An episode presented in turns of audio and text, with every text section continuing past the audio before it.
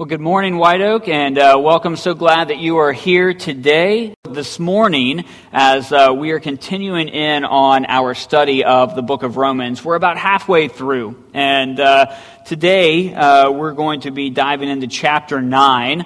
Um, and maybe you're joining us for the first time. Uh, maybe you just need a little bit of a reminder of where we've been as we're kind of at this halfway point. And so we're going to throw some stuff up on the screen that'll kind of just be a reminder for some of us and maybe just some helpful information for some of you as we kind of jump in and, uh, and start here today.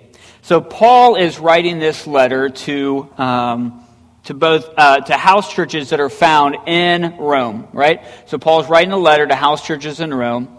Um, his audience is made up both of Jewish Christians and Gentile Christians, and so those two people come, two uh, groups come from very, very different walks of life, very, very different ancestry, and so we'll talk more about that today. That's a, that's part of what we'll be talking about. Uh, there's a conflict between the two, and it comes from their power and their privilege. For the Gentiles who are in Rome, they believe that they have a distinct power advantage because of being a Roman citizen and everything that Rome represents. If you're a Jewish Christian, you feel like you have privilege because you are a part of the nation of Israel. You are a part of God's chosen people. You come from the line of Moses and Abraham. And so you have this special privilege. And, both want to kind of use their power and their privilege to cast the other aside, to disparage the other. And so uh, part of Paul's main goal in writing this is to clarify the gospel. When we say gospel, we mean the good news about Jesus. And so, one of the things that Paul wants to do, he, he, wants to make really, really clear what the gospel message is, what the good news is, what our hope is based on. He wants to make that crystal clear to everyone, and he wants to create unity between these two groups of people that find themselves worshiping in Rome. Some of the major talking points that we've talked about so far are that we're all guilty uh, and we are all saved by grace through Jesus. And so this is a major theme. The flow of Romans has been very cyclical. And what I mean by that is that the same themes and ideas keep coming back around and around. Some may read Romans and say that uh, Paul is kind of repeating himself in these cycles. We're broken, we're lost, we need Jesus. Our answer is Jesus, our hope is found in Jesus. Um, and, and, so around and around it goes. But I'll, I'll, tell you this in Scripture specifically, when we, when we dive in and we read Scripture, if it's repeated, it's important. And, and so if Paul is going to continue talking about the fact that we are saved by grace through faith in Jesus, and if that's going to be a major theme that, that finds itself coming up over and over again in the book of Romans, it's because it is really important. And we need reminded of that all the time. And so sometimes it may seem like we're repeating ourselves. But what we're really doing is just re emphasizing Paul's main goal through writing this letter, which is to remind us of that we're all broken, that we're all sinners, and that we all need Jesus. And the way that we find ourselves in Jesus is through faith. And so uh, it, it will just continue to come up over and over again. Up to this point, as Paul's been talking about the good news that we have in Jesus, it's really been personal. It's been our personal need for it. Paul, even in chapter 7, will talk about his own brokenness and, uh, and how he finds himself in need of Jesus. And so the focus has really been on how we need Jesus. Starting in chapter 9 and going forward, there'll be a little bit of an idea of a shift where we begin to kind of look at how the good news of the gospel is good news for everyone, how it's good news for other people. Paul kind of ends chapter 8 on this high note. He, uh, he is talking about how we are more than conquerors, how nothing can separate us from the love of Jesus. But he quickly, in chapter 9, does a 180, and we find Paul sobbing in tears and brokenhearted over the fact that his people, the Jewish people, don't know Jesus or are rejecting Jesus. And, uh, and so we'll, we'll take a look at that in just a second. A reminder in chapter 8, what we talked about last week, and just a side note, if you were going to boil down the book of Romans to one chapter, if you could only read one chapter of Romans, it would be chapter 8. That would be the chapter that you would want to read. Because chapter 8 probably best encapsulates the entire letter in, in just a few verses. And so chapter 8 does the best job of representing the letter of, as a whole in a very concise package. In Romans chapter 8, verses 1 and 2, Paul says this. He says, Therefore, there is now no condemnation for those who are in Christ Jesus, because through Christ Jesus, the law of the Spirit who gives life has set you free from the law of sin and death. It's the gospel message spoken in two verses. Uh, really, you could just take the verse 1 if you wanted to. There is now no condemnation for those who are in Christ Jesus. Uh, that is the good news that we have.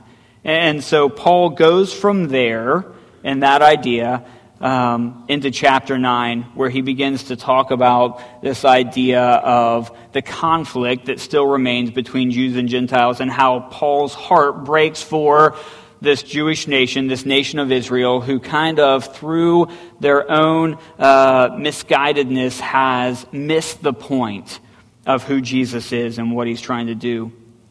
The big idea that we want to really kind of focus on today is this idea that I'm not finished. In your program, uh, we had written that it's I'm not rejected. But as Nathan and I kind of studied and, and, looked through chapter 9 with a new perspective after kind of walking through this now and living through it, uh, we decided to change it. We feel like that this is going to better represent what we want to get across today as we deliver these messages both here at Colerain and out at Ross. So, Paul's outline in chapter 9 is that God wants to take our story and reconfigure it. He wants to give you a new lens in which to view your place and your life, uh, to show you his faithfulness. He wants to remind us that what he's been doing, he's always been doing, that the promises he's made, he's going to hold up to, and that just because you missed something, just because maybe you misunderstood something, doesn't mean that God hasn't always been at work. Uh, sometimes the nation of Israel believes that God is being unjust or unfair, or that God is changing a little bit of his, the way that he's operated. But what God wants us to see, and what Paul wants us to see through Romans chapter 9, is that this is how God has always been working. God's plan has always been Jesus. God's plan has always been that we're going to receive grace. And just because the law exists and just because there were rules set up in the Old Testament doesn't mean that God has changed his mind. So he wants to show his faithfulness. He wants to show that he is eager to show up in your life and show you the way forward to peace. The Jewish people had a story.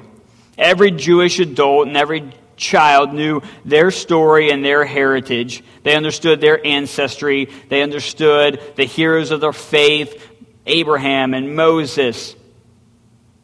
And they understood their special relationship with God. Uh, see, part of this conflict that, that we're facing here is all based on this idea of fairness. And, uh, and we can kind of understand, I think that through these nine weeks that we've been, through these nine chapters that we've been going through in Romans, we've talked about this a little bit. That we live in a culture of earn it or deserve it. And if you get a raise at work, it's because you earned it. If you're a starting player on your team, it's because you've earned it, right? If you get an A in class, it's because you've earned it. We live in this kind of society. And so the law made sense for the Israelites. The, the law made sense for the nation of Israel. They were to earn their salvation through keeping the law. And so when Jesus shows up and when Christianity shows up and when this idea of grace through faith is described, there, there's some people that would have been in this church that would have felt like that, you know what, that's really not fair. I mean, we've been keeping the law our whole life, and, and now these Gentile Christians, these Roman Christians come in, and, and they just get a free pass? Just believe in Jesus and everything's forgiven? That doesn't seem like it's fair. They didn't earn it. And so that's a lot of what this conflict is. What they're pushing out and saying, no, no, no, you, can, we, we love Jesus, but you have to keep the law as well. Because in their mind, there's still this deep desire to earn God's favor. What Paul's trying to point out is that, yeah, the law's here. The law exists, and you can't keep it. You fail at keeping it. And you need grace just as much as everybody else. For all have sinned and fallen short of the glory of God. And so, Paul will say that the law has become a stumbling block to you. And what you really need to see is that you are saved by grace, and that we're all equal when it comes to that. Romans chapter 9, verses 1 through 3 begins to talk about Paul's relationship with his people and how much his heart breaks for them. Take a look with me. It says, With Christ as my witness, I speak with utter truthfulness. My conscience and the Holy Spirit confirm it. My heart is filled with bitter sorrow and unending grief for my people, my Jewish brothers and sisters. I would be willing to forever to hmm, let me start over. I would be willing to be forever cursed, cut off from Christ, if that would save them. And you hear Paul's agony he says, Look, I've got my brothers and sisters, my, my family. He says, and they don't know Jesus. Uh, they're rejecting Jesus. And he says, he's so bold that he says, I would be willing to be cut off from Christ if that would be the thing that would save them. Let me just pause and ask you a question. How important is it that your neighbors, your family, your friends, know the gospel message, know the good news about Jesus? How much does it break your heart that there are people that you're connected to that don't know who Jesus is? Man, it is crushing Paul. It is breaking Paul's heart that there are people who are missing this big idea about Jesus. And it forces him to want to do something about it. The Jewish story has been a sure thing. They knew what God was up to, and they knew that, that they were inside of it. And Paul quickly deconstructs that idea. Uh, you see the love he has for his people. He doesn't want them to miss out on what God is doing in their lives, that God is doing something that, that maybe they didn't expect. But he's not willing to pull any punches. When he announced their ancestry and their religious laws hasn't made them right with God. The stuff in their past and, and who they're connected to and their, and their family heritage, that is not what it is that's going to save them. Romans chapter 9, verse 4. They are the people of Israel, chosen to be God's adopted children. God revealed his glory to them. He made covenants with them and gave them his law. He gave them the privilege of worshiping him and receiving his wonderful promises. He says, Look, you're Israel and you have a privilege, a distinct advantage. You are God's standard bearers of his peace. But that is not what makes you right with God. The Gentiles have been called by God to join his family. It is not just for the Jews. There's this idea that, uh, that as God opens up this door and says that the gospel is for all people, that God's changing. That, that God is, that this is a plan B, that this is like a, a, a late addition. And what Paul wants the Jewish Christians to understand is that this has been God's plan all along that this has been part of the story all along. And just because you didn't see it, and just because you didn't understand it, doesn't mean that God wasn't doing it. In the stories of Abraham and Rebekah and Moses and Pharaoh to the prophets, God has been working in mysterious ways and been working towards Jesus all along. Romans 9, 5 and 6. Abraham, Isaac, and Jacob, and their ancestors, and Christ himself was an Israelite as far as his human nature is concerned. And he is God, the one who rules over everything and is worthy of eternal praise. Well, then, has God failed to fulfill his promise to Israel? Paul asks the question. He says, Look, is because the law isn't what saves us? Is God failed in some, some way? Is God changing his mind somehow? He says, No. The peace that you experienced with God has always been about Jesus from the very beginning. God's plan for peace, his inclusion into his family, it's not uniform and it's not predictable. God doesn't show up in the same way every time. God loves to work in the ways that are the most unexpected. Think back to some of the Old Testament stories that you know of. In one battle, God brings down the walls of Jericho by marching around. In another battle, God has Gideon pare his army down from 32,000 to 300 men. And Gideon's men don't even enter into the battle, really. The enemy destroys themselves in a misdirection. The plagues in Egypt are all different. Even in the New Testament, think about Jesus healing blind men. In one case, Jesus heals them by touching his eyes. In another, Jesus touches the man's eyes and spits in dirt and makes mud and puts it on the man's eyes. In another, he simply uh, spits in his hand and touches the man's eyes. Jesus working differently in different people's lives. Maybe it's like your kids or my kids. I've got four kids, and there's days where I believe they all came from different planets. You know what I mean? They're just different.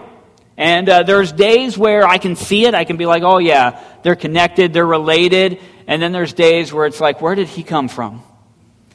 And then I'm quickly reminded by my wife that that's me, right? That that's the, that's the me part that's living in them. But, uh, but they're different. And so the way that we treat them has to be different. The way that we talk to them has to be different. If you're a coach or if you're on a team, you know that to get the best out of somebody, you can't treat everybody exactly the same. You got to approach people differently because we're all different. God works differently through all of our lives. All along the way, God's using pieces of the story in different ways for different outcomes, all pointing to one promise peace through Jesus. And this is where we get confused in our own story. First thing is, we think God works the same way every time. Like there's a formula. I go to church and I pray, and then that's going to get me certain results. Only problem is, is that I do those things and I don't get the results that I want. And then I look over at somebody else's life and I see what they're doing and I say, why is it working for them and it's not working for me? We just feel like that there's a, a, code, a code to crack, that there's a formula to figure out. And if I could just do the right things in the right order, that God's going to show up in the way that I want. And that doesn't work. And we fumble around with that. We don't so then it causes us to not see value in church or prayer because we do them and we don't get the results that we want in our life. Right? I've done this or I've followed that pattern, and what's left to do? So we think that God works the same way every time when He doesn't. We think that we know how God works. There's this picture of what our lives should look like, right? That what our friends should look like, what our marriage should look like, what our kids should look like, what our plans and desires should look like. And when we don't measure up to that, or when our life doesn't measure up to the picture we see in other people's lives, we get really angry. We get really frustrated. I've been doing these things, and then cancer shows up. I've been doing these things, and then divorce shows up. I've been doing these things, and then I get fired from my job. Like, why? We can't figure out. And so we get really frustrated on how God may be working in our lives. We think that God sometimes is petty. When I'm good, He gives me good things, so I work hard to be good. And when I'm bad, if I do something wrong, He withdraws from me. A lot of times we just we, we feel like that when something bad happens in our life, it could be the smallest thing. You get a flat tire on the side of the road, trying to make it somewhere on time and you get stuck in traffic, and, and a little voice in the back of your head is asking you, Is this punishment? Am I being punished for something that I did wrong? Because we believe that that's how God operates. We feel, feel like that that's the code. That, that God is reacting and responding to every one of our actions. He's blessing us when we're good and He's punishing us when we're bad. Because we feel like that this is some kind of a game, that this is some kind of kind of code that we can figure out, some kind of formula that we can follow. We walk through our spiritual journey hoping we've figured out what the formula is. But there are no formulas with God. He's a person, not a system, and He operates only the way that He operates, molding us to His peace. We don't mold Him to our desires. Jericho, Gideon, Jesus' healings, they're never the same and they don't work the same in everybody's lives. We're looking for formulas and there isn't one. He's taking the pieces of your story, your broken heart, your hopeful spirit, your relationships, and he's reconfiguring them so you can walk closer to him. You'll see that when we always draw near to him. Mark chapter 8, verses 22 through 30, Jesus spits and puts in a mud in a man's eyes, and he can see unclear people, but they look like images of trees walking around. Jesus does it again, and the man can see more clearly. Walking with Jesus sometimes can be unclear.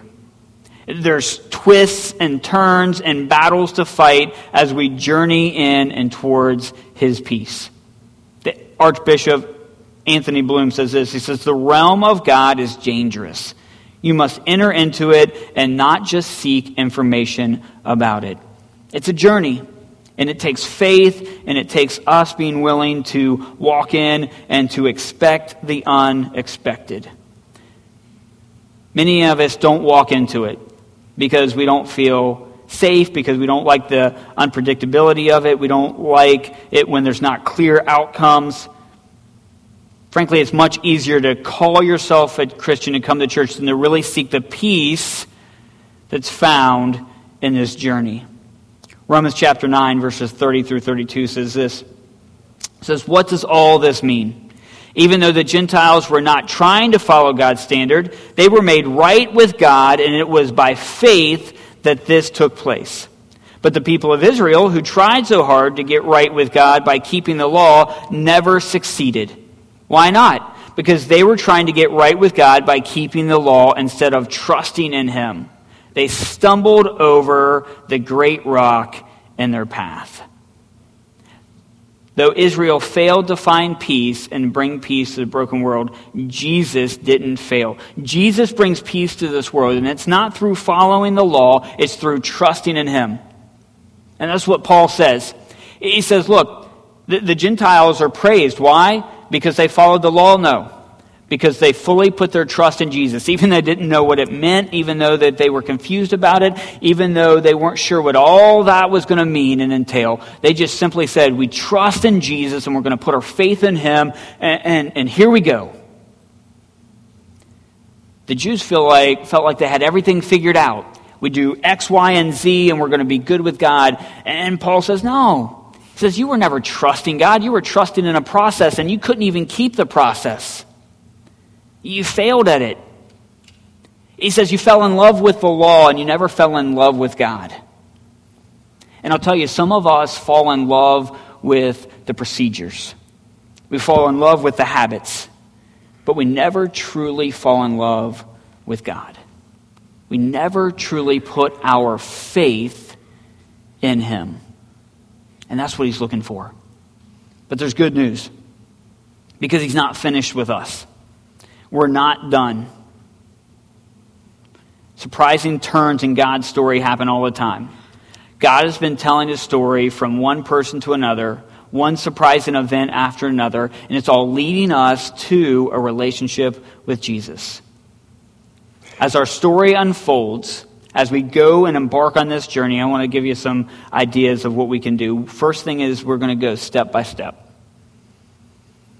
Don't ask how. How is a faithless question. It means unless I see exactly what's going to happen in front of me, I won't venture forward. How is God's department? He's asking you to ask what? What do you want me to do next? What does trusting you look like? Uh, what does being brought to real peace about my past look like? Engage God one step at a time. Second thing is we walk steadily. With God and with others, peace is going to be discovered through cohesive relationships with brothers and sisters. Look, one of the things that Paul wants to do in this church in Rome more than anything is to bring about unity. He wants these people to come together and be one, all under the umbrella of faith in Jesus. We need brothers and sisters. We need to come together. Instead of judging each other, instead of being angry because you look at other people's lives and your life doesn't measure up to theirs or you're not getting the results that they're getting, we need to be about building each other up. And we do that by walking steadily through this journey together. And we walk repetitively. Disciplines that keep your mind on the path. Listen, when we talk about the law not working, sometimes we feel like it means that it doesn't matter what I do. Right?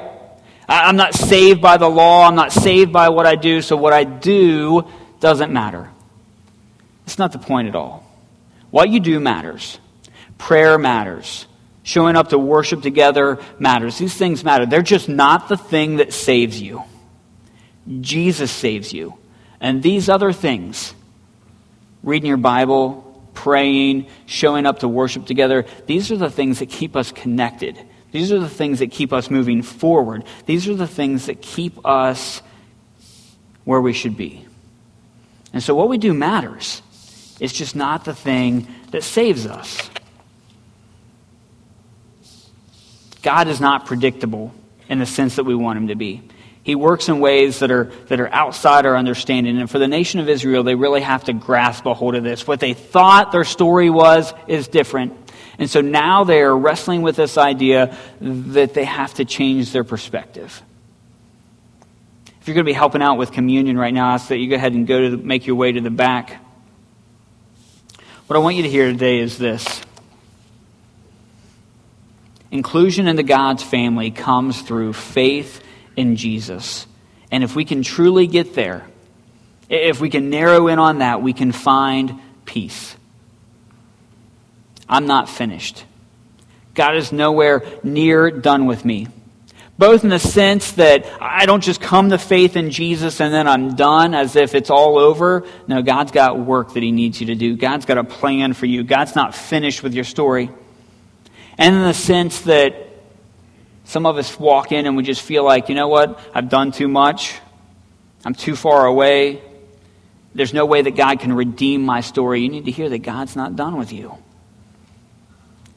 The nation of Israel continued to miss the signs. They continued to miss what God was doing in their life. But God was not finished with them.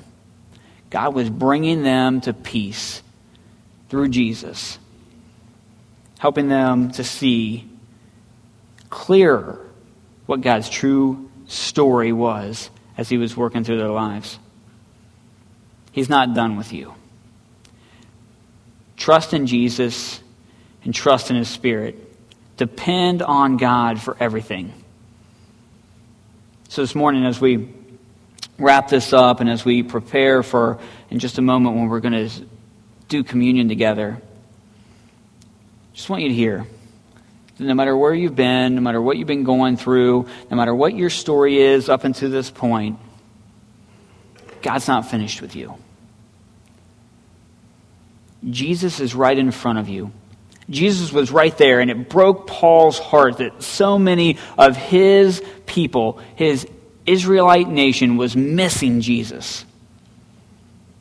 Don't miss Jesus. He's right in front of you. And he wants to take you on this journey that brings us to peace. Would you pray with me? Dear Heavenly Father, thank you so much for today, and I thank you so much for your Son, Jesus, and I thank you so much for the peace that he brings. God, I'm so thankful that my story is not over, that you are not done with me, that you're continuing to walk alongside of me. It's in Jesus' name that we pray. Amen.